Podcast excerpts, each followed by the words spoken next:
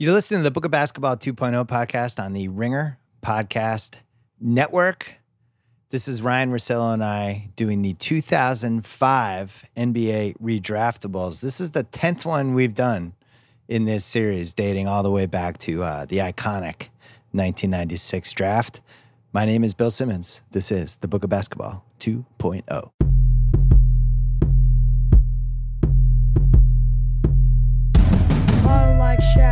gonna attack. Larry shoots at three, Quads playing that D.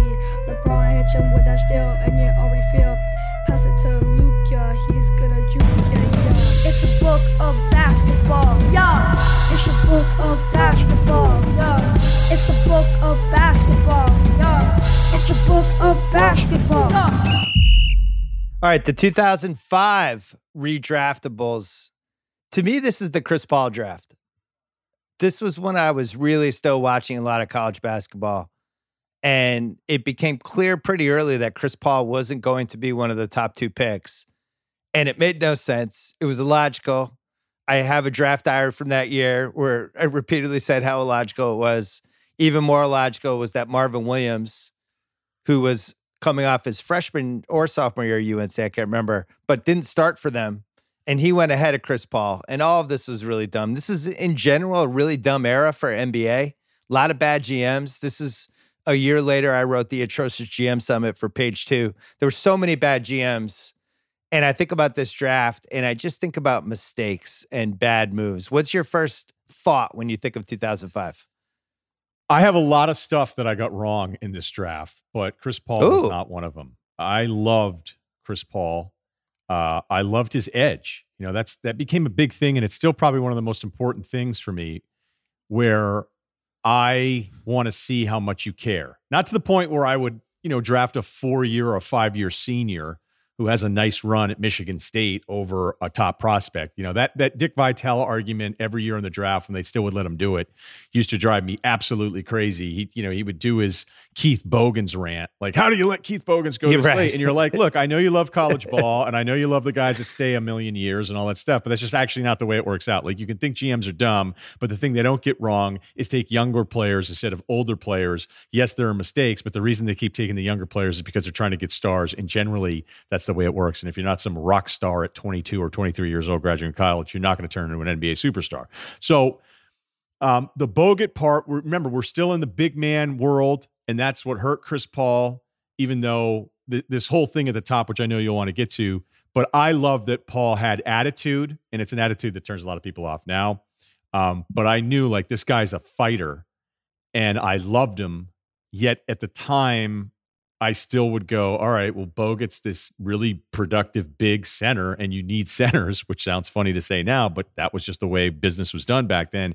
And Marvin had had a really nice run as only a freshman at UNC when he came out. So I think there was a, a feeling like the unknown of Marvin was still better than a six foot point guard, which again ends up being a massive mistake.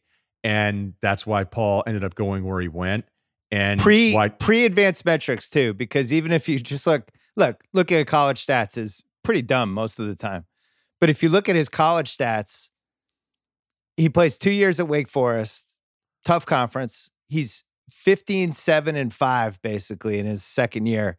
Both years, three point line, 46.5 and 47.4. He's just like statistically just looks like a can't miss. And then the eye test backs it up. What's fascinating is he punched Julius Hodge in the balls in that game. And I think it gave him something of a of a bad rep, like he was some sort of head case, which leads us to part two of the inexplicable decision to, to pass up Chris Paul. We'll we'll cover Atlanta later. But at number three, Portland is sitting there, and Chris Paul's on the board. They don't have a you know they they certainly don't have a point guard you would want to write home about. This is a signature guy that they could just build around and they trade down. And the read between the lines of why they traded down was they wanted a character guy. They're coming off the whole Jailblazers era. And you read the quotes that they said about Martell Webster, who's the guy they traded down three spots for. And it's all like, he's a great kid. He's a real, he'll be a real asset to the community and all this stuff. And meanwhile, like, who turned out to be a bigger asset to the community and great kid, all that stuff than Chris Paul? You know, who is one of the best people you could build a franchise around. So that part of it is uh, amazing. Do you remember that though? It was it was like he had a little bit of a stigma. Yeah, I felt like that was even overstated though at the time because you know, this is very early on in me getting any intel from people. And it wasn't like Chris was this bad guy. Like you and I have both talked to enough people over the years of doing this where you don't even, a lot of times you don't even share it all the time. You might just do kind of an eye roll and be like, I don't know, man, there's a lot of dudes around this guy that people don't really like. And it, it's sort of a thing. Right. That wasn't really the case for Chris. And that's funny too, because you go, wait a minute. So, what's the knock on him as a community guy? Well, none of that has anything to do with it. The negatives here would be so he's feisty. Yeah, there's shit he does that I think is annoying. I don't like when he backs into bigs in transition and then gets the call. And, and he's one of my favorite players of the modern generation. I actually think he's underrated. I think he gets dumped on all the time because he doesn't have the playoff success. And I get it. I get those knocks against him. But the knocks of a, a personality or anything, it's like actually the the nastiness is really all in a competitive arena. It's not that he's this horrible dude around right. campus. So that I remember the video of being they had a video of it was John Nash with Portland at the time and it was Paul Allen and they thought like they had pulled the biggest coup ever by adding draft capital and going back and taking a Martell Webster who I'll tell you out of high school teams did love because of the size and the shooting. And you thought, here we go. But the funny thing is, his nice guy thing probably led into him just not having the edge that a Chris Paul has, where he's still an all star 15 years later, which is always even better. When you do look back at these drafts, you go 15 years and look at how he's playing and how many of these other guys have been out of the league for five years. Do you remember the trade? Yeah, they move um they move from three to six, and then they add two other firsts they picked up a late 2000 later 2005 pick and yep. they picked up a 2006 pick the three guys they got portland to trade out of number three and trade down for webster for six they get webster Linas Kleiza and then in 2006 joel freeland the lesson is always don't trade down in the nba draft ever under any circumstances now going backwards we'll go to bogut later because that's a whole separate conversation atlanta's on the clock at two they have Al Harrington. They picked Josh Smith the year before, and they have Josh Childress. So technically, three forwards, kind of hybrid, three four I mean, forwards. That's, that's really. By the way, like I'm okay with multiple position guys. If you think this is the best player, just go ahead and take him and figure out that's real wing specific. Like yeah. of getting the same guys. I mean, Childress and left the, the country. and no point guard. So Chris Paul's the obvious pick. They take Marvin Williams. And then a year later, they take Sheldon Williams over Brandon Roy. So Billy Knight was just determined to take every forward he possibly could. Um, they he gets fired and never never works again. The thing that got me with Marvin Williams from the get go um, was the not starting at UNC, and you know it's not it, it's not like this was 1989 and Grant Hill at Duke or so 1990 Grant Hill at Duke or something. This is by 2005, college basketball just isn't as good as it used to be. And if you're supposed to be one of the top three guys in the draft and you're not one of the best five guys in your on your college team, it's alarming. He gets taken. Some quotes from Jay Bilas: "Sky is the limit. Unbelievably long, ad- active, athletic, the real deal, the complete package. Active, bouncy athlete, really long, wingspan of about seven foot three." And then he said the thing that makes him special is his range as a shooter. And then when I did the draft, I wrote the only thing missing was couldn't start for his college team. Should it have been a red flag that he didn't start for his college team? I say yes. I'm going to say no um, because it was Sean May, Rashad McCants, Jawad Williams, who was a senior, really lanky forward, who still got you some buckets, and Raymond Felton, who's a top pick too. Mm. And then you know, when I look back at that team, there are, it just was a really good, deep team that won a national championship and beat a really good Illinois team. So it wasn't like he wasn't starting on some 20 win fifth seed Big 12 team. And I'm, I do not even mean to do that to the Big 12 as it's diminishing, but you're you're a freshman. It's UNC. It's loaded. It's got older players. It's got a group there that's what four or five pros. I mean, there's probably another guy that got a cup of coffee there. I'm just you know going off the top of my head.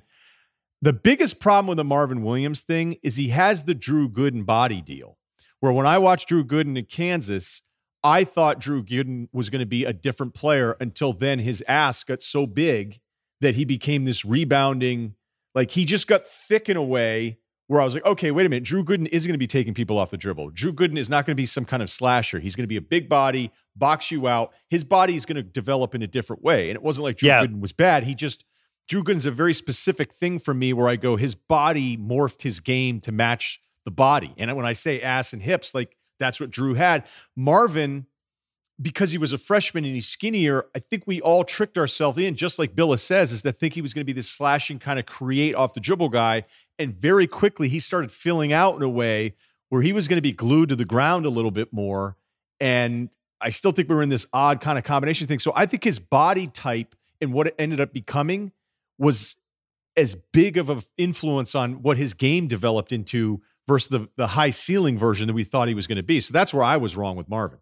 That's that's actually a fun separate podcast we should do.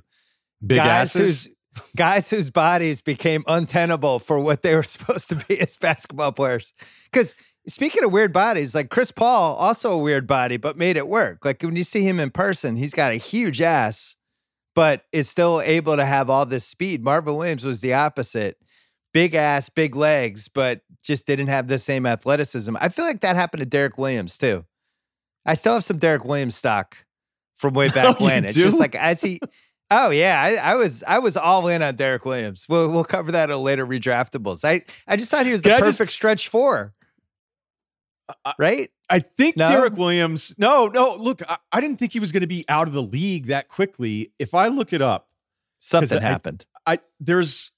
I'm going to look it up because I think he shot sixty percent from three in um, college in college in that second year, not the guy. I just thought because he also came through in March Madness too, but I just thought he was like the stretch four everybody was going to need going forward into the 2010s. So two years at Arizona, second year 10 11.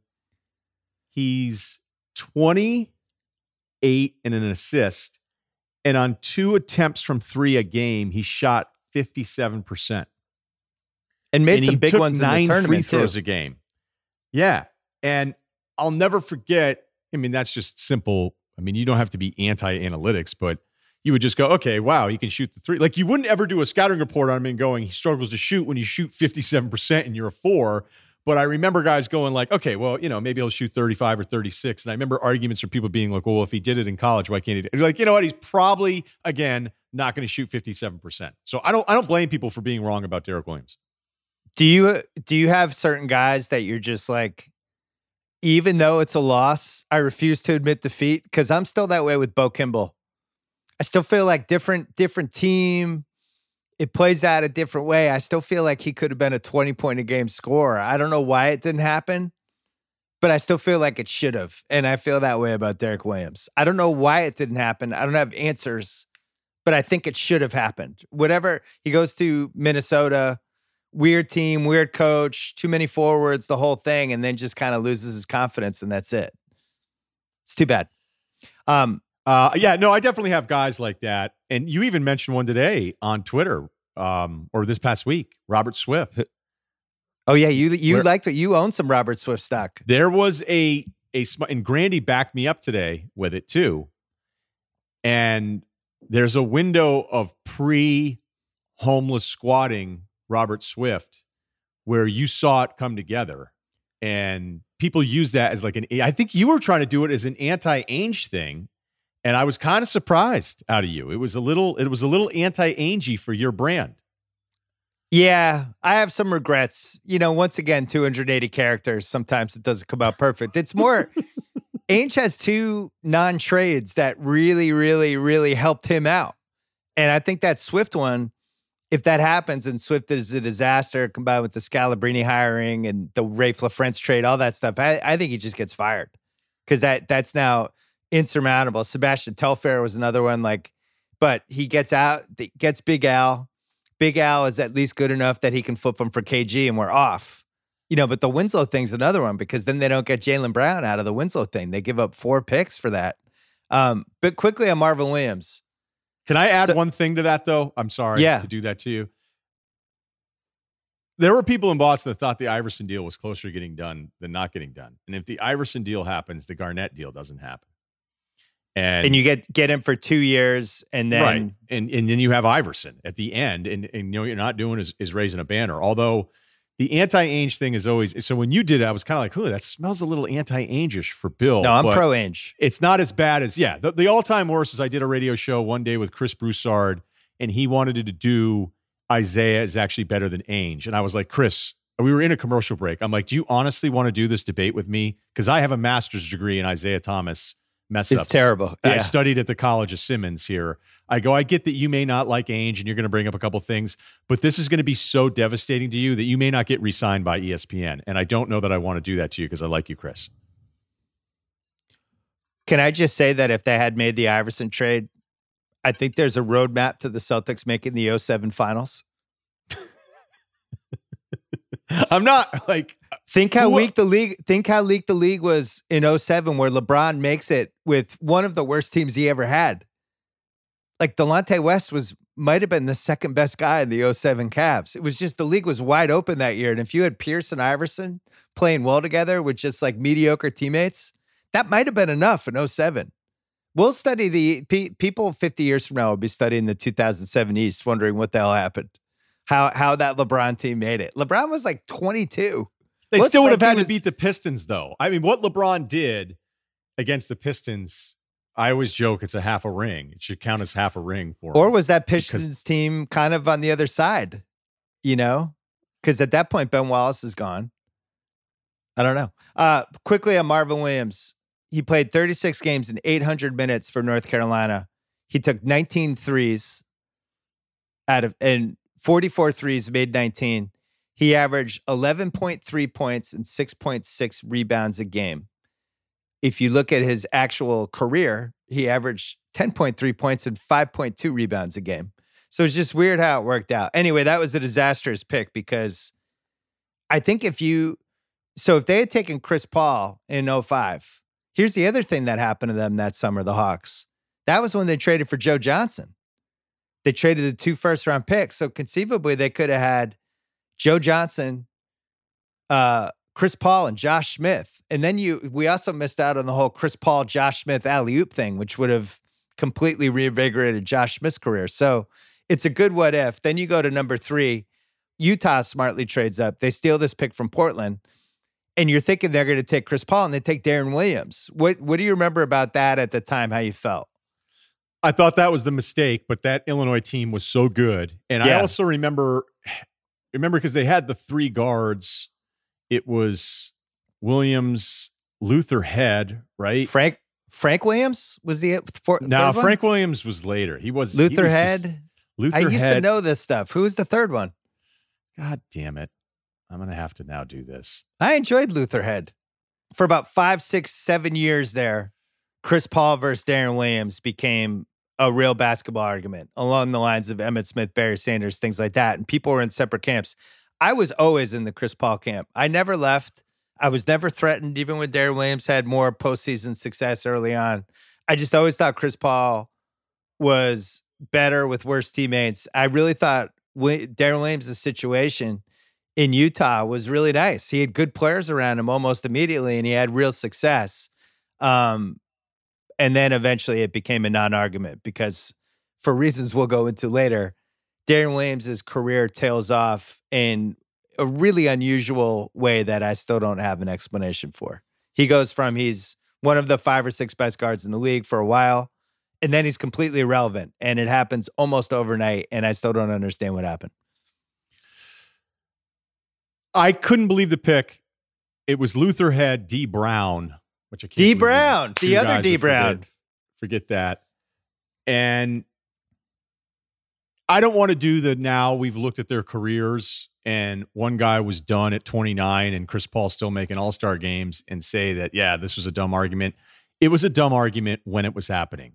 And I really think the camps yes. were only Utah Jazz fans and then everybody else. There may have been a couple people here or there that didn't like Chris Paul, but to argue that Deron Williams was the better point guard during those peak Deron Williams years versus those Chris Paul peak years was embarrassing and wrong. And to say, like, oh, well, Paul didn't have the same playoff success, what did Williams have that one year where they got smoked by the Lakers in the Western Conference Finals? Well, they made so, they made the 07 Western Finals and then uh then got smoked by the Spurs. They won 5 playoff series in 2 years. Which is that's not nothing, you know? And you know, if you look at Williams, we, we might as well just do this now. Williams from 2007 to 2013, he's 19 and 10. All his percentages are solid. He makes two second team All NBAs. In the playoffs, just for Utah, these are his career stats 21 and 10, 46, 40, 80 percentage splits. So that's that's about as high level as you're going to get from a point guard. So that eh, there was some legitimacy to it. The problem is, you really think so? I, I, no, no. I, am saying right. there's legitimacy to having the argument. I just thought it was absurd. You look at Chris's career. I mean, that it's still going, but four first team All NBAs, three seconds, and a third for his career. Even now, in his advanced age, he's basically 19 and 10. His percentages are ridiculous. 25 PER for his career is 180 win shares. What's been weird about him is how friendly he is with advanced, how friendly he is to the advanced metrics. The advanced metrics like him as much as any basketball player we've ever had. Whatever he's doing, the advanced metrics are like, this is our guy. We love this guy. All right, because he can shoot, and he's even though his usage is not like peak Westbrook or some of that other stuff, he's just efficient across the board. He just is. But you know, back then, because and I'm looking through it again, they beat the Rockets in that seven game series. They lost. Um, all right, you talk about Williams or the Spurs. I'm talking about Williams here, but the fact that in 2007, yeah. so a couple years later, you're right, they lose in the five games of the Spurs. They had that good series with the Lakers in 08, and then there was the other series with the Lakers in 2010 where they got swept, and a couple of the games were close. And then, they, but I mean, again, they still got swept. I just they felt like the, it was. They took down the We Believe Warriors, which Baron was a little bit injured at that point, but that was still a legitimate win. The Warriors had so much momentum, and it really seemed like we were headed for a Warriors Spurs finals. And then Utah kind of showed up and ruined it. Everyone wanted Warriors Warriors Spurs. It was like this would be fantastic. I guess I just happen. feel like I'm doing that thing where I have to beat up another guy. I just, I was so, this was one of those arguments where I was so frustrated by it because I go, really, what we're doing is we're just arguing with a bunch of Utah fans. And the irony of this is that once Deron Williams was gone, no one in Utah cared anymore. And then yeah. they weren't arguing that he was better than Chris Paul because it's just the way it works. And it's very similar to the irony of the Chris Paul now being on the Thunder thing, where all Thunder fans would argue Russell Westbrook all day long over Chris Paul and then they get all of this Westbrook and they get Paul for a year. And now every Thunder fan's like, oh, really? Okay. Yeah. Wait, like this is what it's like to have a guy that you kind of trust on late possessions. Oh, this is actually kind of awesome. So, you know, I'm sure there's still some Jazz fans still hanging out there. And Deron Williams had a really good four or five year run, but even his best four or five year run wasn't as good as Paul's unless you're going to sit there and, and skew everything because I know, I already know what the counter is. I just, I believe Chris Paul exists as this amazing Hall of Fame player that because of circumstances, some that he can help, some that he can't, is going to end up having this terrible playoff resume. And I do believe that that'll happen where where some players I go, that player's a loser. And another player, I'd be like, Chris Paul wasn't a loser to me, but he just ended up not winning. When I had, so I was, I don't know if you know this, but I used to be a writer. And uh, in my column, which year in the late 2000s, blogs and stuff. Yeah, yeah, some stuff for ESPN.com. I used to dabble in it. And uh I used to have a lot of fun with the Chris Paul Deron Williams thing because the Utah fans, because they would lose their fucking minds. And lose their minds, like militant. Lo- and I rarely planted my flag in like a true trolling way with my column like that, but that was the one where I couldn't resist. And I had this column in uh 2008, like four weeks into the season. Um, so it was a 20 questions. Question nine was Is there a dumber argument in sports than Chris Paul or Deron Williams? Which is a theme I had said. So I wrote, I argued before the season passionately that Paul was in a different league and earned myself a few death threats from the Salt Lake City area. Prince exactly. State class of Utah. That was true. Right. Um, no, but it's, it's just true. Like the rest of us aren't making this up because I started yeah, yeah. ESPN in 06 and was dealing with the same stuff on the radio show. Go ahead. It was like, go fuck yourself. Uh, so then I wrote, check out their 2009 stats through four weeks. And it was Chris Paul was 20 and 12, but Williams was hurt. So Williams' stats were like seven points, eight assists. He'd only played like two games. And then I was like, that's a landslide. Can we stop arguing about this? clearly a joke, and the Utah fans lost their minds. Hey, Deron Williams is hurt. What the fuck? Um, it was really always funny to do. So anyway, Chris Paul ends up winning that, and um, when he falls to New Orleans at number four, an incredible moment because this is basically a draft with three signature guys. I'm including Bogut.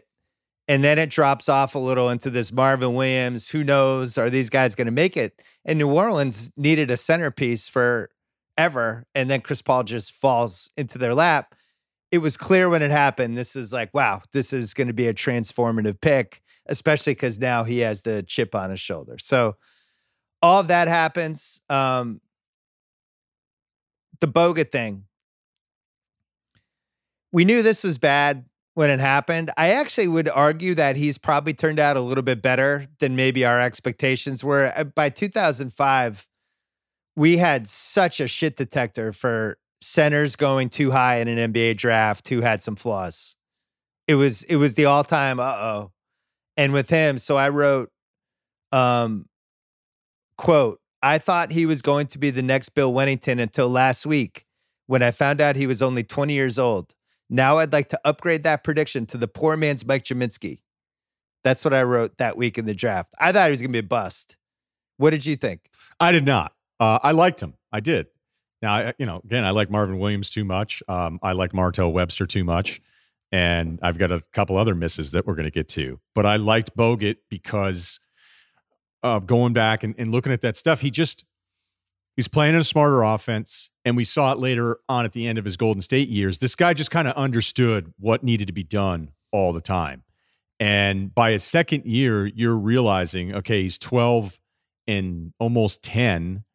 And he his field goal percentage, like there's just all these numbers you're going, okay, maybe he's not going to dominate like a Dwight Howard back in those times. Um, he, he's not going to be this Hall of Fame center, but this guy is really smart. He's really productive and he was so good on defense for help stuff. Like he was he was really smart and understood kind of like, all right, here's my assignment now, but what can I what how can I cheat? How can I do some of the stuff? And the stuff he was doing with Golden State when he was actually healthy, which is a huge problem with his whole career. But Bogut was going to be really good if he doesn't have his arm shatter in that yeah. play. I think it's Amar'e Stoudemire. He's third team All NBA, which I had forgotten about. And so, yeah, on the redraft, you still have to factor in he couldn't stay healthy from that moment on. But he was, if healthy, he was trending towards a guy that was going to make, I think, a lot of all star games. 2008 to 2011, he's 14 and 10 with 2.1 blocks a game, third team All NBA in 2010. The defense was the underrated piece to him. He was a very good old school defensive center when he could move around and he could use both of his arms correctly. And the the issue with him was just keeping him on the court. The elbow injury was a fluke, but then it was a I, mess. I, I kept forgetting how bad it kept getting after that. Yeah, it yeah, all kinds of shit happened. What I liked about him was defensively he could be the anchor. And then offensively, he was a he, you know, the assists don't back it up as much as I thought, but I, I always thought he had a nice feel for the game, the moving, and that's why he, he fit in so well with Golden State. Um, I don't know if he could have been the best player on a title team, but I think he could have been the second best player if he had stayed healthy. And that was way more than I thought was expecting in 05. And it's too bad. That's a it's an underrated sucky injury because again, he's 20 in this draft. And he didn't have like, you know, he ended up having leg issues later. But that elbow thing is a fluke. That could have happened to any player in the league. And it's just uh it's just a bummer. So we have that. Um we should mention this was the last draft with high school picks. That's right, Gerald Green. It, Gerald Green, Martell Webster, and then the most successful one of all these guys, Lou Williams, oh, who ends up going midway on. through the second round. Who's I think still like 27 years old, even though he's been in the league for 16 years. And then the other uh, the other major subplot, which was just kind of amazing. Andray Blatche. Who, which one? Andray Blatche. Cool. No. The Granger thing was incredible as it was happening because he was really good in college and he was so clearly, so clearly an NBA player. It was just like, this is exactly the type of player who succeeds. I thought he was going to go like in the six to nine range. And when I'm doing the draft, I'm when I did the draft diary, you could see me. I'm just going nuts as it's going along. Um, Rob Babcock, the Toronto GM, who drafted Ra- Rafael Araujo in 2004 over Andre Iguodala, famously covered that one. In this one, he takes Charlie Charlie Villanueva with his top 10 pick. Already had Chris Bosh, had already taken a Araujo the year before. Says fuck it, passes on Granger, and then he's up again at 16. Granger's still on the board. And he's like, ah, I like this Joey Graham. I'm gonna take him. So pass Sick. Toronto passes him twice. Twice. Um, the other thing that's amazing, the Lakers and Clippers pass him. The Lakers take Bynum, which we'll get to, with the 10th pick. He was 17 years old, 290 pound center. And this was at a time when they had just missed the playoffs and Kobe's just pissed that his teammates aren't good enough, the whole thing. And then they take this guy who's a three year project, and everyone's like, oh, they're going to trade Kobe. If they had taken Granger on top of, uh, and kept Caron Butler, who they traded for Kwame Brown, and they already had Odom, that's actually a pretty good foundation, right? Granger, Odom, Caron Butler, and Kobe. But they fucked it up for him. And somehow Mitch Kupchak doesn't get, uh, you know, the Bynum thing pays off later, I guess. But I'd rather have Danny Granger. I'm not going to knock Mitch for Bynum because he had the the vision to go ahead and take this kid who was like a different kind of recruit. I mean, apparently he was supposed to go to UConn. Um, there's always these stories. You'd be like, yeah, this guy was supposed to go there. And be like, okay, but he didn't. So, you know, what, right. what, are, we, what are we doing here? Um, I would give the Lakers and Mitch credit for taking Bynum there instead of Granger. But Granger falling, it didn't make any sense. And I was at the Celtics draft party that night. I was doing the live broadcast for the Celtics radio station. And the the Granger falling thing, I'm like, oh my God, he's going to fall to the Celtics. He's going to fall to the Celtics. Like, this is incredible. And then he goes that one spot before him. And Granger has a five year run. That's awesome. Like, it's awesome. We're talking 20 plus. He has 25 in one of those seasons. And he's exactly what you would want before the injuries that just take him over. And then, you know, Paul George comes onto the scene too. But I was so excited hoping that they were going to get him. And then I had heard that, like, when Gerald Green was still there and Granger goes, they're like, ah, shit. Like, now what are we going to do? And it was kind of like a last minute. But there's thing. a better story than that. Do you know the story? Well, I know there's two versions of the story, and it ended up. You tell yours, and I'll tell mine because mine's mine sucks for me. So go ahead. I heard they were on the phone with Bird, who's running Indiana, because they the they were moving up. I think for Gerald Green, assuming Granger was going to go to Toronto at 16, and they're talking to him Toronto takes Graham, and Bird starts laughing. He's like, I gotta go. We just got Danny Granger and hangs up. because they uh, both sides had thought Toronto was taking him, and then Indiana's like, well, we're not taking a high schooler. Um, so Boston was going to flip picks with them, I think, and throw in something, and and then the Danny Granger thing happened. So that doesn't sound like that's a made up story. No, that sounds pretty good. I that sounds doing, realistic. What was your story? I ended up doing TV. You know, I'm confusing years. I'm confusing the Al Jefferson. So it was the year before because yeah. Ainge, Ainge liked me. He was unbelievable. Like because I used to play hoops at their facility, but not not the actual team part of it. They were connected to an open. It was a New York sports club, but it was this Boston sports club it was in Waltham. And one of my favorite things in the world to do would be like after I get off of work, I would just go and, and get shots up. And then every now and then, like somebody from the Celtics would walk by because it'd be connecting offices and they'd make fun of my jumper or, you know, whatever. Yeah. Like you're going a little hard on your post work, dude. You're like 30 and no one cares. And you're not playing against anybody. so what, what's your problem? You're like Leon and above the rim. Yeah, like they're just like, who's this loser working on his post footwork and like pretending somebody's guarding him? Because uh, no one was. And Ainge would would have me up, and he was awesome to me because if it was before the draft, we we talk about some players, and he would just straight up. I'd be like, "Well, what about like Roko Leni Ukic?" Should he be like, "Well, if he's there at 45, he's going to be there at 46." You know, that would be. And I don't even remember if that was the one, but I went on and did TV. It was the Jefferson pick. Now that I remember, and somebody else from the team had said, "Hey, whenever we look at high school players, we want them to have this height, this length, this rebounding rate. There's like all these boxes that you have to check." So I went on TV and was like, "Well, you know, when the Celtics look at, at high school kids, they've got to check these boxes." And Ainge happened to be seeing it, and then Ainge told somebody else on the staff, he's like, "By the way, who told you that thing about what we do with high school guys?" And I was like, "Well, I'm not going to tell you who else told me, but." He was like, Ainge was laughing at you watching that in the back room, being like, "What the fuck?" He was like, "Why is Russillo talking? Like, who? Why would he say that? Like, I don't." And what you don't realize until you get older is that just because somebody works for a team, it doesn't mean that the guy making the decision listens to everybody else in the team. Right. And if there's one thing you've learned about Ainge over the years, which I'm sure you have too, is that you could work with Ainge, you can be on the staff, but Ainge ultimately does whatever he wants to do, and he doesn't always Yeah. share everything with his staff. So That's um, how I it- run the ringer. it is, but it made me look like an idiot. And honestly, I was just young, and a team official had said these are some of the things. It wasn't even like it was some big secret. It was just these are some of the things we look for. So I was like, oh, that, that's cool. I'll go on. Can I share that? Be like, yeah, it's not a big deal. And it was the Al Jefferson pick, but the Green pick. I have one other thing from that. I'll. I, I know I'm rambling here, but you'll like this. Ike Diogu went ninth to Golden State, Yeah, Ike. and Old school. He he was just 30 years too late. In 1972, Ike has a good career. He's in the league for 11 years.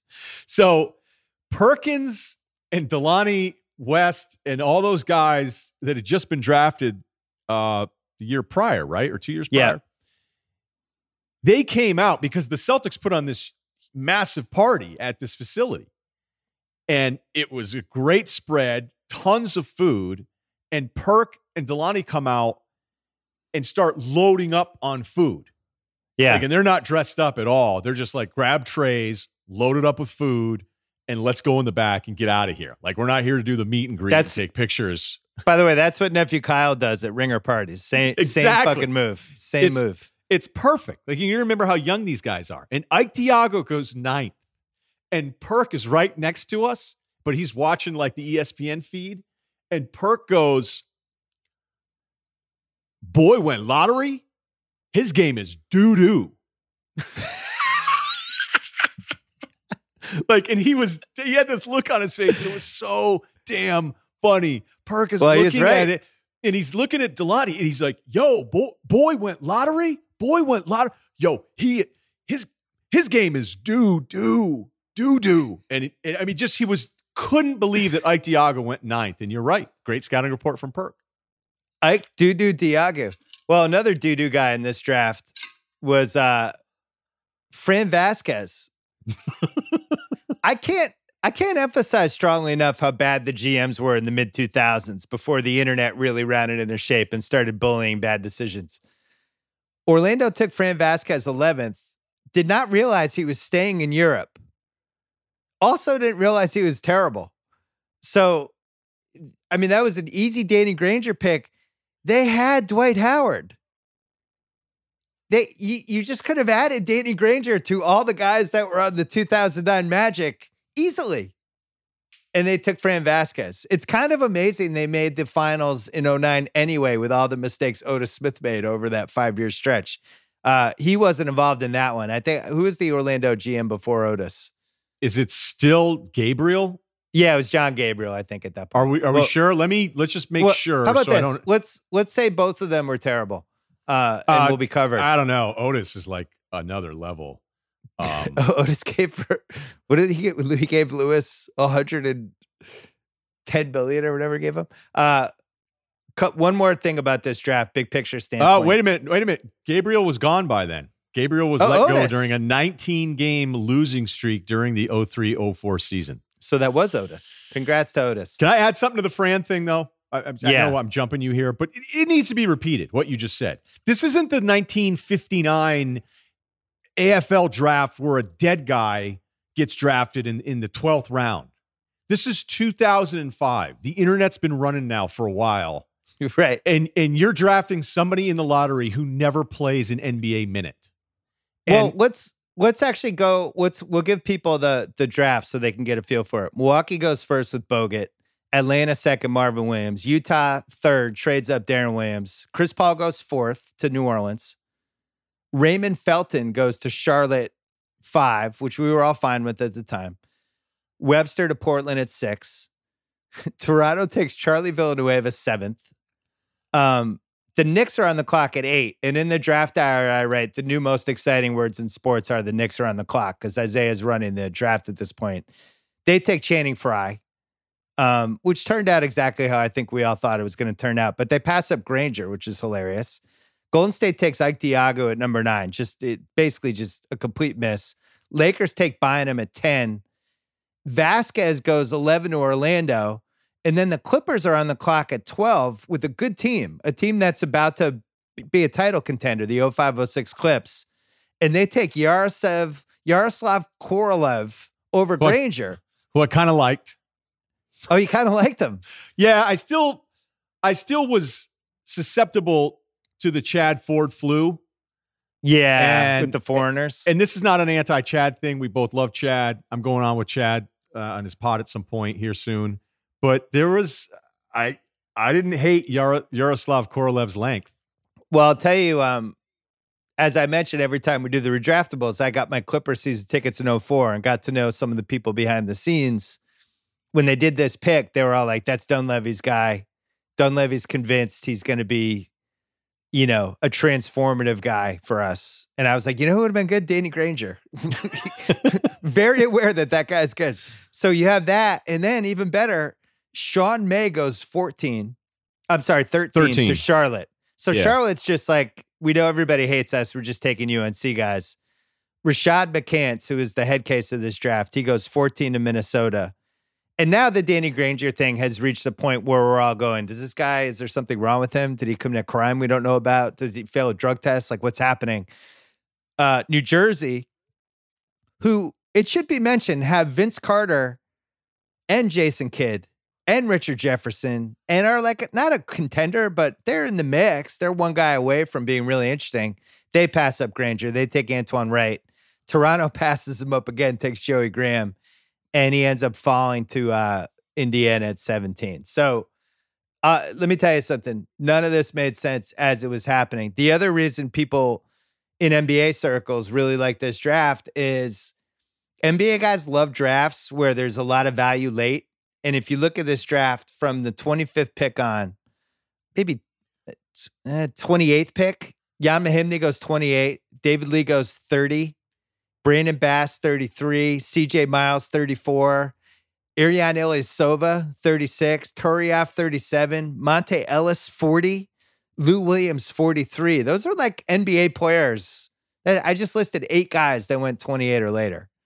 And some guys who made real Ryan money, too. So- Gomes played eight Oh yeah, years. Yeah, Ryan Gomes. Amir Yeah, Johnson Amir- goes Amir 56th. Johnson. I mean, when you start looking at some of the the advanced stuff on this draft class, like Amir Johnson keeps popping up towards the top. So when I was thinking on the redraft, I'm like, okay, well, I'm not just going to marry myself to the analytics because Amir Johnson played a million years because he's still not as impactful as some of these other guys. Mickael Gelabale, who I loved breaking him down. This is when I started getting access to the Euros too, and I'd watch him on my own.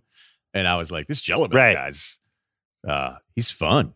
A lot of Chris Taft. I think I may have had a little Chris Taft stock from Pitt, even. Well, And we'll we get to even- the guy we still we still haven't gotten up given up on later. Orien Greene. Um, you loved Orien Greene a couple years, no doubt. Did it. couldn't shoot. I I like my guards to be able to shoot. So from a win share standpoint, sure Chris Paul you. doubles the next highest total of anyone else in this draft. Shockingly, Marcin Gortat sixth highest win shares of anyone in this draft. We covered everything, so I'm. I don't think that's do shocking. Sixth. I well, I don't think it is. We're going to get into Gortat, but Gortat comes out of this higher. He's party. He better be in your lottery. He has to be in your lottery on the redraft here. I feel like there was one other story. I don't He- know. There's by the way, we I didn't here, mention but- him. He went 57th. Uh, from a comedy standpoint, we mentioned a lot of the funny stuff. I wrote New Orleans when Chris Paul got drafted. New Orleans happily grabs Chris Paul at the fourth pick, partly because he's the best player in the draft, partly because he's one of the four people in this draft who can handle playing in New Orleans, which turned out to be true.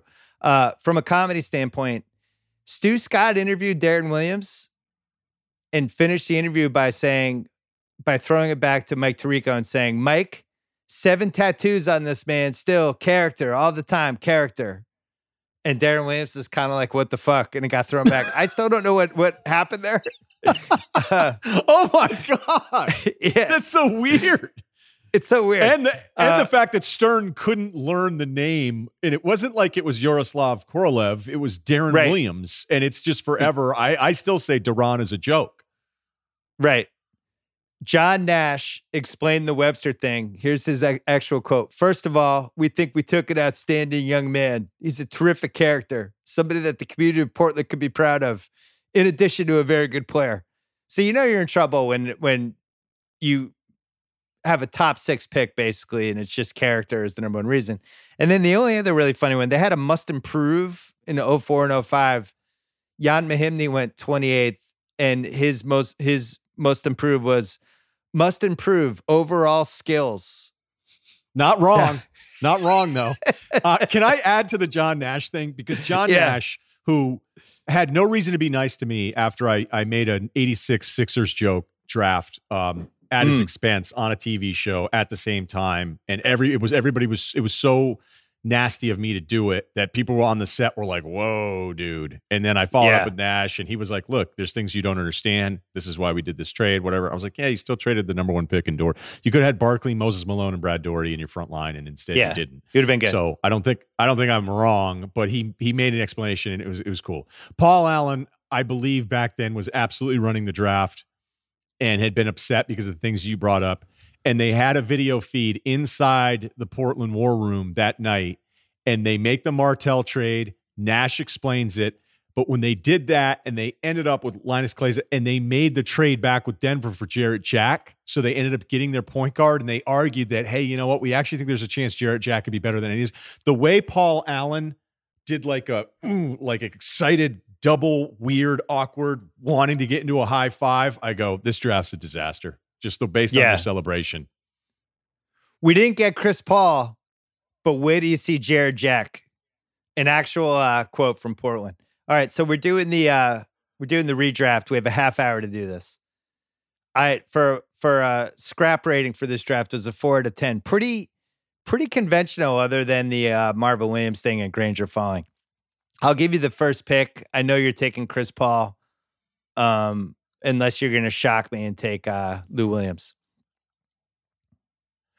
Um, no, I'm not gonna. I'm not gonna pull a Portland here. The Chris Paul thing historically, it's it's not even. I mean, there's there's nothing to do here other than take Chris Paul and keep moving. How many playoff series total has Chris Paul won in his entire career? Uh, seven. Right. Correct. Averaged 21 and 9 in the playoffs. His numbers are awesome in the playoffs, and it sucks. It sucks so bad. They beat the Spurs in that seven game thing where the Spurs in normal years would have been a much higher seed. That's a great team that they beat in the first round. He hits the game winning layup. And I get it. Like when we count wins and we count losses, he doesn't hold up. I just I believe there are coaches that are great coaches that have bad records for a bunch of reasons. I am in the Chris Paul camp that he's an amazing, amazing player who's not a loser, who's not a big stat losing player. I think he's a big stat player who hasn't won. And I will go to the grave with that thought. So you're saying he's the Andy Reid of point guards. It's going to happen for him still at some point. Well, unfortunately, he doesn't get to like play for another 20 years. Um, yeah, true. But um, well, I, so know, I, can't, has, I can't do it anymore. You know what I mean? So I get I get everybody rolling their eyes as I say this, and that's fine. Two of the biggest playoff collapses of this decade: 2014 OKC, an absolutely inexplicable falling apart in uh, I think it was Game Four, where he just throws the ball away a yeah, couple times, and it's yep. it's so bad. And then the 2015 against the Rockets when Harden gets pulled, the series is over and then the Rockets just come back and nobody on the Clipper side, most notably Chris, can calm it down as it's happening. Those are going to go in his NBA gravestone unless he wins the title. Then the 2018, he gets hurt right when it seems like they are going to flip the script on the Warriors. And that's the great what if of his career, other than the Lakers trade that doesn't go through, which I think for him, it's probably a good thing that didn't go through. He's catching Kobe at the tail end of his prime and a year of Dwight Howard, which didn't go well, and Gasol in the tail end, and you know, I, I think I don't, I think it the going to the Clippers probably was better for him. The other thing with Chris Paul, we mentioned four first team All NBA, three second, one third. At the MVP finishes are really impressive. He was second in 2008. He was third in 2012 and fourth in 2014.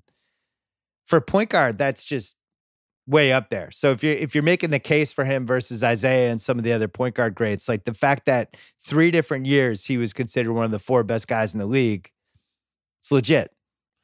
And if you're going to do the Houston thing is inexplicable. I, like you said, it's on him forever. Um, I hold other people's collapses against them and it makes it sound like I'm just making excuses and not being consistent when I I don't do it with Chris Paul as much. But if you're going to do if you're going to do those, you got to bring up like two Blake injuries where all of a sudden it's like it just looks like, hey, how come you guys lost those series against those other teams? You're like, well, because Blake went down again, right? And that's a real thing. Uh, career wise, mention the advanced metrics just really quickly. First offensive rating, fourth win share 48. This is all time fourth in assists per game, ninth in PR, eighth in steals, eighth in VORP. Advanced metrics, love Chris Paul. All right, number two, Deron Williams. I'm still taking him. You have to. Uh, the trade, we we mentioned all the Deron Williams stuff except for the trade. But his his 07 to 13 stretch, even including the first Brooklyn year, he's just really good and relevant. But he ends up getting traded for Derrick Favors, who had been the number two pick in the previous draft, I think, or he, he, was still pretty young. So it was almost like getting a top three ladder pick. Oh, yeah, Devin yeah, Har- absolutely. Devin Harris, who was a real guy, Cash, a 2011 first round pick that ended up being top three, Enes Kanter, and then a 2013 first round pick, which became uh, Georg- Gorgui Dieng. Um, that was a huge haul and a shocking NBA trade. That was one of those trades. I actually remember where I was when I heard that trade because it came out of nowhere. Nobody knew he was available. He had just started a feud a little bit with Jerry Sloan, and Utah was like, You're leaving in a year and a half. Fuck this. This was right at the beginning of this player empowerment decade. And Utah, I think, did the best job of anyone of being proactive and being like, Oh, you're leaving. You're going to be a problem we're cutting ties right now and getting as much as we can. It was really smart. It's a good trade. It was incredibly smart, and it's an unbelievable haul. And at the time, like I thought, Favors, you know, who's had a decent career, I thought he would be more. If you're going to talk too. about, you know, guys you'd have stock in, I mean, I'd given up on him once I'd just seen enough. Like, hey, the, the next the next step that you want him to get, that doesn't exist for him. Um, and then you end up with a top three pick in Kanter, who Kanter early on, you know, I'd still put Kanter up there as far as offensive skills around the rim. It's just un unbelievable. He just he can't he can't guard anyone. He just he gets abused in certain matchups, and I just love that Utah because you know Utah's like, look, we're not getting any free agents in here. It's just it's just just such a well run organization, and they're like, all right, we're ready we're ready to bounce on this. And then at the same time, like the the New Jersey Brooklyn thing, you go if you can get your hands on Deron Williams, who again still had really good years there but when it was over, it was over immediately. It was like he's over at 29, right? Like 29 just done. He has a little bit of a resurgence as like a three point shooter. I do remember when what was it? Cleveland added him in 17. And there was actually people being like, oh, the balance of power may have shifted now. And it's like, once again, evidence exhibit 402 of how often the buyout guys do nothing and everybody gets so excited about him. And also how how how many people just don't actually watch basketball. Great point. It was like, oh, the Cavs, D Will. It's like, you guys fucking watch basketball? He's been done for three years. What are you getting? It was like when there the was... Celtics got Stephon Marbury that time. It's like, what are we getting? The guy's done. It's there's a fork in them. Um, they also got Bogut, and I, I'm telling you, this is not this is not a few eggs. This is some serious blue checks out there that had said on their shows that adding Bogut and Deron Williams had shifted Cleveland to be the favorites from the, the 2017 Warriors, who were right. probably the best team ever. And I, I'm like, and you're you're right. I mean, this is the part where you and I can get really passionate about certain points that we have because we know we'd never say something like that because we're still watching the fucking games. it's pretty rough. Um, yeah, I remember one of the ones was the Varejao was another one. There's just certain ones where at some point somebody got excited because somebody picked up Varejao. It's like the guy can't stand the floor. What do you and, and just for you, anybody what are you guys that, excited like, about? May say because remember Bogut played one minute for Cleveland, but do you really think had Bogut played more minutes for Cleveland and not gonna like the, all the of a series sudden flips? Like, yeah, because so I, I I'm just expecting that potential counter, but the, it's it's always like that GM survey where after the Celtics add Kyrie and Gordon Hayward and another top draft pick, but the Thunder had added Paul George, but then added Melo like right before the season started. The Thunder were labeled to have had the best offseason by the GMs, by GMs, guys that do this because of the recency bias. And Yeah. whenever that buyout post trade deadline stuff happens, that recency bias of, oh my gosh, they added they added Shannon Brown. That's going to be a huge spark off the bench. Like, all right, they're probably my favorites in the West now. You go, everybody needs to relax.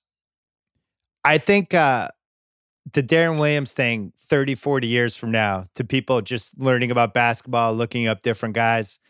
I was, don't ask me why. I mean, we're in middle of the, almost the end of month three of the quarantine here. I was on an Otis Birdsong kind of deep dive the other, the other night, just reading up on Otis and was really fascinated. The 1981 Kings, how a 40 and 42 team almost made the NBA finals and Otis Birdsong and Phil Ford was their star backcourt. Both guys get hurt in the playoffs, and they have Ernie Grunfeld at point guard with Scott Wedman, who's a small forward playing uh, playing guard.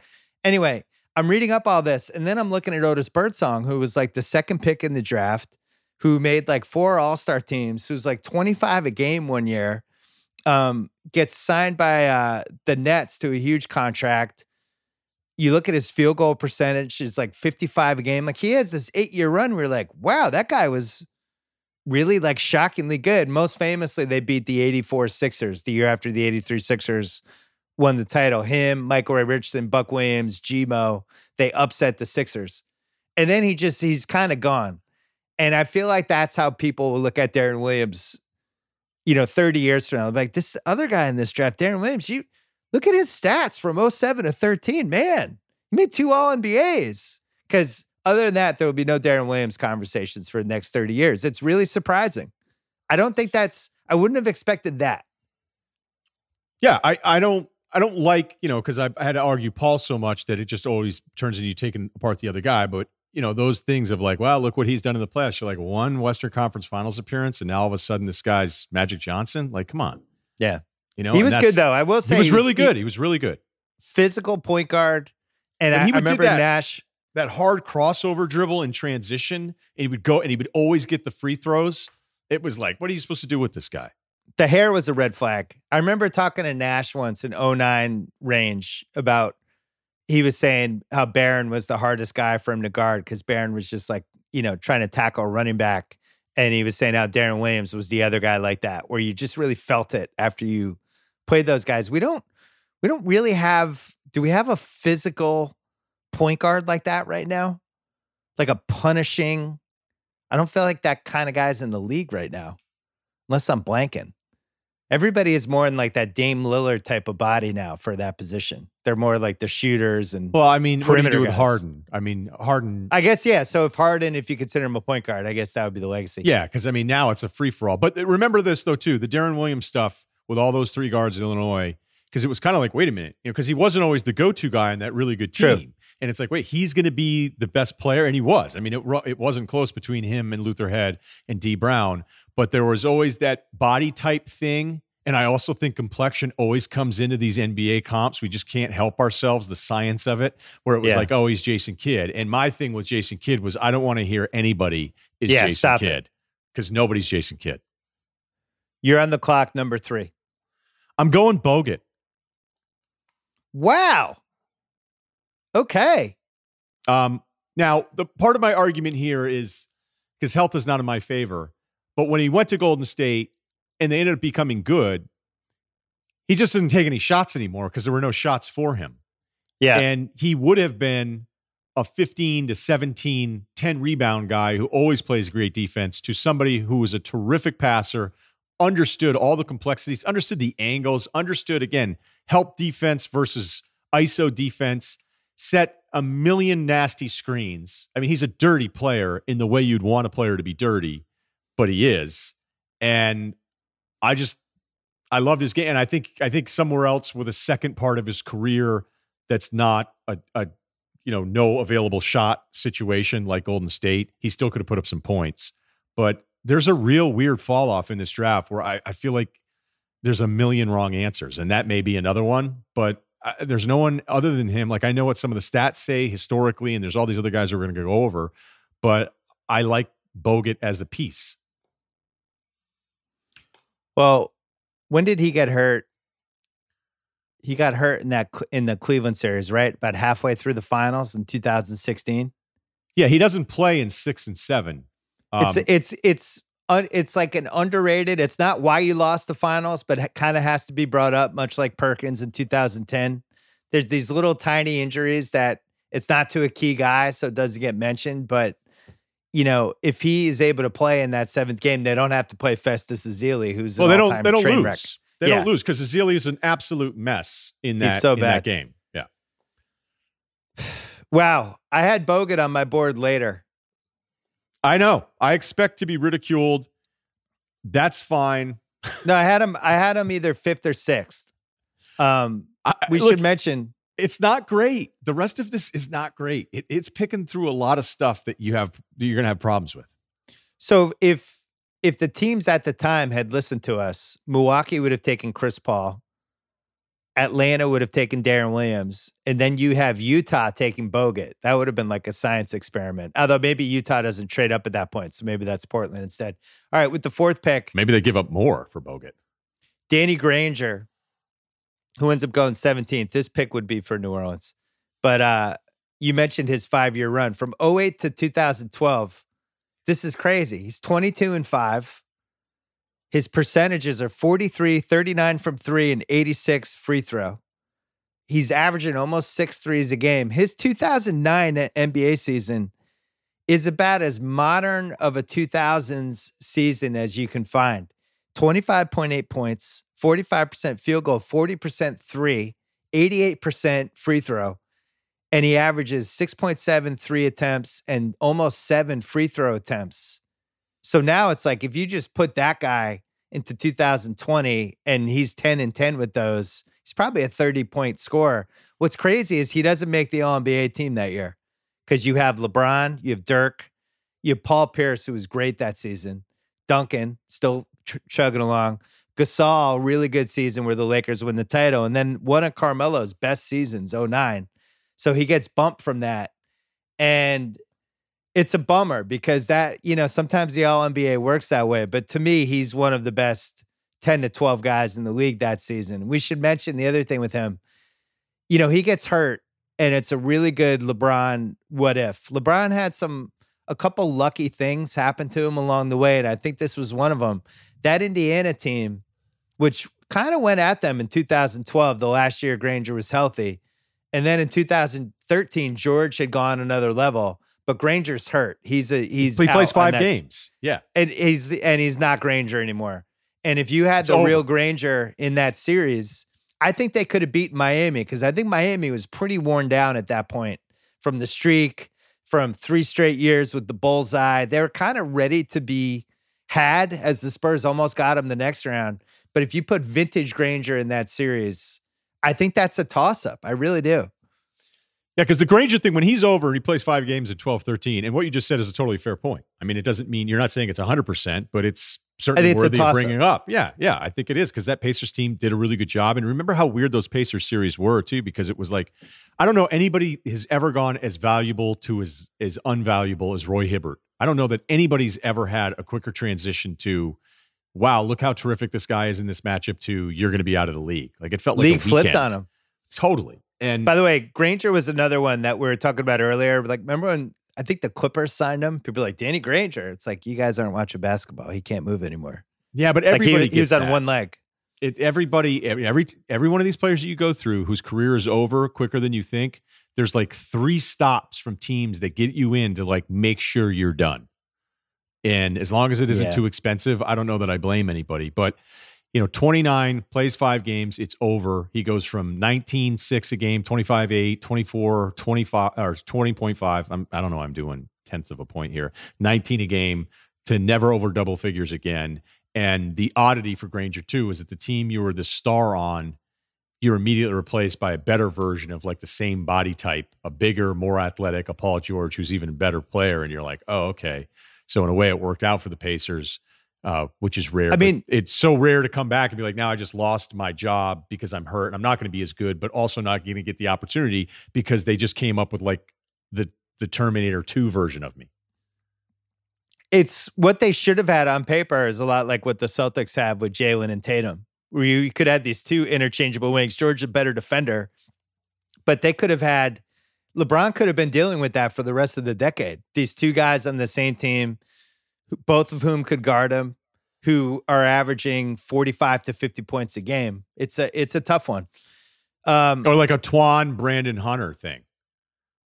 Stop it. You're on the clock at five.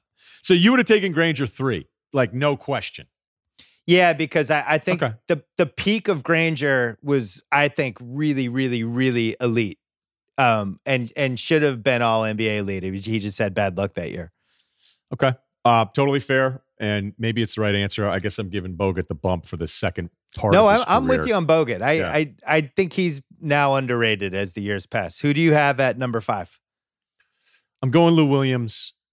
Yep. And it's just an overwhelming resume of, of stuff here.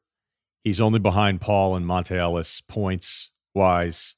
Um, the analytics like him in this group. He's only behind Paul and Deron Williams.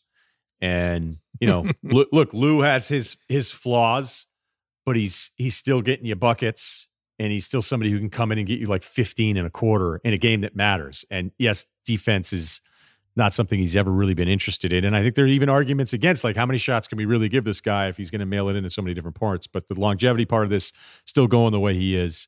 Uh, this is this might be the lowest Lou Williams could go. For a while, he was like Jamal Crawford with bad PR. Like like Jamal Crawford had the best PR team, and it was a it, he became overrated. And Lou Williams was kind of the stealth guy. He bounces around you know, he played for six teams. He has two years on the Lakers that have just been like basically erased from history. Uh, I remember when Houston traded for him. That was when I was like, oh, is there like some advanced metric stuff with him? And you go and you look at Lou Williams's 2017 season where he takes five and a half threes a game, but is also getting to the line six times a game. And he was like that weird three point attempt, free throw attempt hybrid.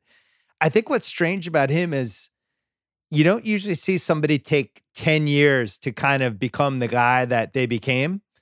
Because from 2015 to 2020, right now, he averages 18 and four a game, 36% from three. He's over five for attempts for threes and uh, free throws. And there's really no indication that that's going to happen from 06 to 2015. He gets better as the league moves in his favor. But it's not no. like he changed. His style didn't change. His body didn't change. It's just the league started doing things that he was good at. Looking at his stat log on basketball reference is I, I don't know who else is like this. First of Nobody. all, the fact that he's that he's 33 doesn't make any sense. Right. Um he was 22 a game for a full season just two seasons ago. And yeah. that's his career high. So his career high was after 12 years in the league. Like, you know, whenever people show like the Kawhi graphic where it's like these four years in a row, his scoring went up all four years. like, this dude, I mean, Lou, uh, it doesn't it doesn't make any sense. Like players like this, they don't have no people don't have careers like this. And so I feel like this pick is more out of respect. And the fact that I still like, why would he stop getting buckets? It's not like he's gonna be like he's still gonna be getting buckets for a couple years here. Yeah, the longevity makes it a no-brainer. I'm with you. Uh, for the sixth pick, David Lee and Monta Ellis are still on the board. And it's tough because both guys are relics from a different era of basketball. I think Monta has to get the nod here, even though David Lee made two All Star teams. David Lee was 18 and 11 for from 09 to 2014. He was a good energy guy off the bench. But Monta averaged 25.5 points a game in 2010. Monta was at the point where I, I think he was considered a higher value to the Warriors than Curry was for at least a little bit there. Um, from 08 to 15, he averaged 21 a game, 45% field goal, could not shoot threes, is a guy who just kind of belongs to a different era. Uh, and I'm not sure how that would have translated to how we play basketball now. I get maybe he would have worked on his shot. I don't know, but uh, I just like him a tiny bit more than David Lee. So that's my case. It's the right case, and it's fitting that you paired him with David Lee because it's big numbers, bad teams. And yep. every time David Lee, you go through all of those teams, David Lee's story is a great story. and it's a great pick by Isiah. But it's big numbers. Team always stunk.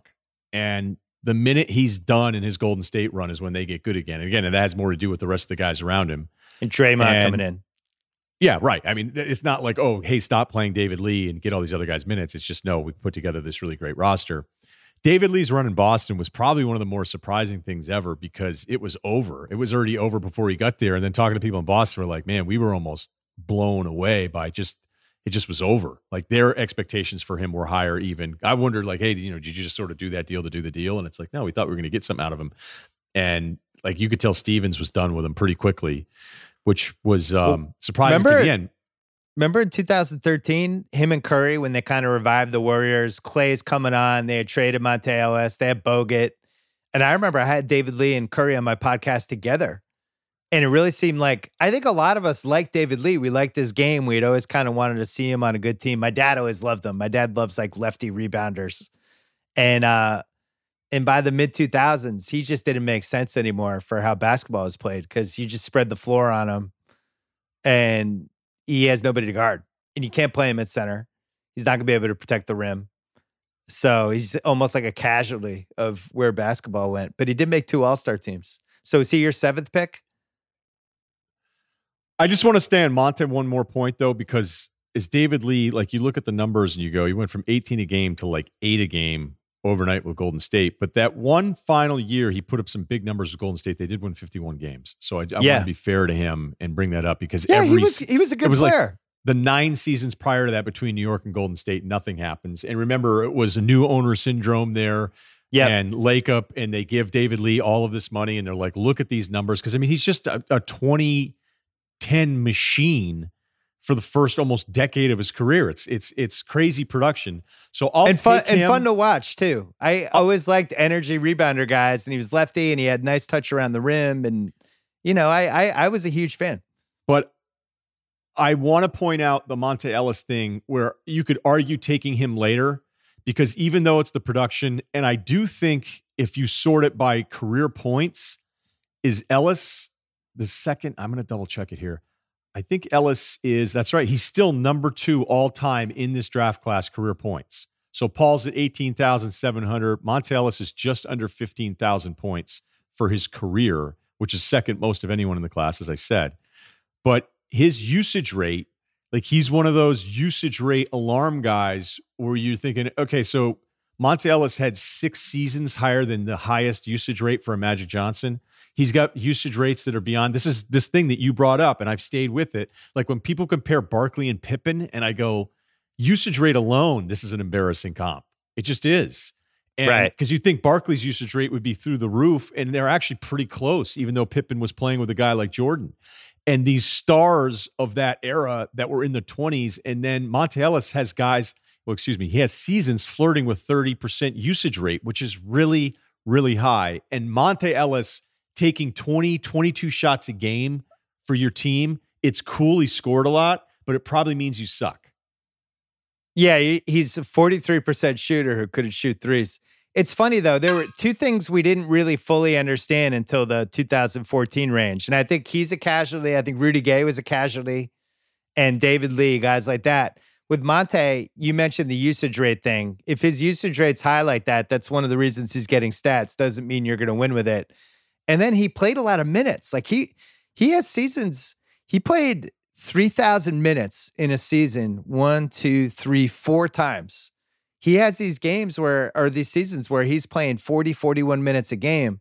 So if you look at his per 36 numbers, it's just not as impressive.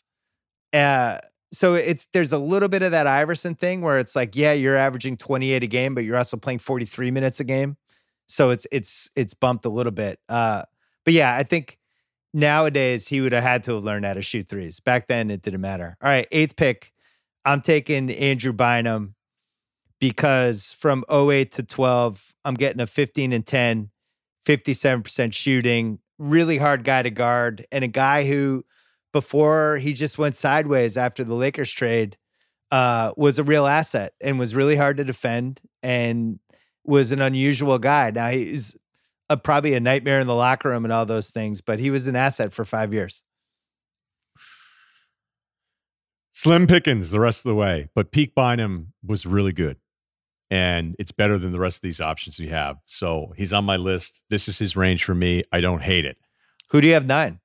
I'm going to take Gortat because mm. Orlando didn't do anything with him the first three years of his career.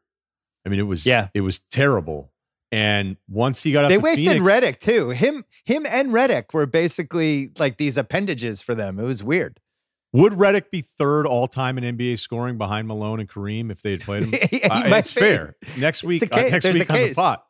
But I'm t- uh, Gortat doesn't even play. He doesn't even play. And then as soon as he goes to Phoenix, you're like, wait, did we just get rid of a like a 15 and 8 guy? And he starts putting up numbers. And with Washington, he has a nice little run. I mean, he only was out of the league two years ago. Um, actually, no, you go back one year ago, that final year with the Clippers. So I I go Gortat he was, here and I he, uh, he was uh he's a 12 and 9 for seven years, 2011 to 17. 12 and 9, not bad could set some picks. If there was any sort of fight or altercation, he'd defend whoever. I remember being surprised how well he blended in with uh, End of the Suns Nash. That la- those last like season or two seasons, whatever it was, where none of us had any idea he actually had basketball skills and the ability to roll the basket and shit like that. And I don't know, I thought he was pretty good. I'm I'm down with that pick. I'm gonna take uh with my take with my uh I guess the tenth pick. Marvin Williams. I can't believe I'm doing it, but he made $109 million. He's played in 1,066 games and he's a career 36% three point shooter. And is the kind of guy, if he's the seventh best guy in your rotation, it's not a disaster. Uh, beloved teammate. Everybody loves him. Seems like he has friends all over the league. Uh, really well respected. And uh, compared to what else I'm looking at here, I thought he had good value. So, who do you have at 11th? People are going to think that's low for Marvin Williams because it's like, hey, you you realize he like he still scored, you know? Yeah. He was no better than ever like your third option, but maybe it's being held against. But this is this kind of feels right. I like your pick here. I think it's Thank right you. for him. Okay, 11th pick, I'm going Ersan Ilyasova. I've always uh, liked him. Yeah. I, I think there's still some version of him that would have been better if people sort of understood him. If he did come along a little bit later, I mean, he really became kind of, he had some moments there where he really was that stretch four who I think could hold up at least physically with some bigger guys. And I think there's a better version of the Ersan Ilyasova story setting wise. Although, you know, I'm not saying he's lighting up, but it's the 11th pick and I'm going with him. 37% three point shooter. I, I had him in that spot. Uh, th- nobody took Ray Felton yet, so I'm just going to take him because he's somebody that uh, was able to run NBA teams and was in the mix a few times and was on teams that were relatively successful and and at the very least was an average starting point guard, which is better than basically anyone else I'm getting unless you wanted to talk me into Jarrett Jack. So I'm taking him. All first team. I slept with your girl face. Raymond Felton. okay. like all first team, captain of it. A productive right, have, player. Productive player. I was going to take him next. Solid. I mean, not a terrible career. He played 14 years. He played 971 games, averaged at 11 and 5. Not a disaster. All right, we have one minute left, two picks. Here's who's on the board Jarrett Jack, Ian Mahinmi, Channing Frye, Brandon Bass, and Chuck Hayes. Who you taking? He was too ahead of his time. I'm not taking any of those guys. He's 24th overall in VORP, but I don't know that VORP loves him. Um, his nickname is Bulletproof, and it's Andray Blatche, who was wow. just a, yeah, just an all everything right setting. I mean, he actually scored one year 17 a game with eight boards and a couple assists, and shot. Well, that year wasn't great from three. Um, he was never a great three point shooter, but he's is he budget Magic Johnson? I don't know. I don't know if that's ever been brought up. And I like that they extended him and then amnestied him when the extension was kicking in. I thought that when the Wizards made history with that was was delightful. The Wizards have had so many horrible stretches of decisions. Like I, that one's a thirty for thirty on that one. Yeah, that's what yeah. you should be doing with the Ringer. We should be doing documentaries on what's the worst weirdo I, players. No, but it should just be what's the worst five to six year stretch any organization's ever had? That could be the next bracket.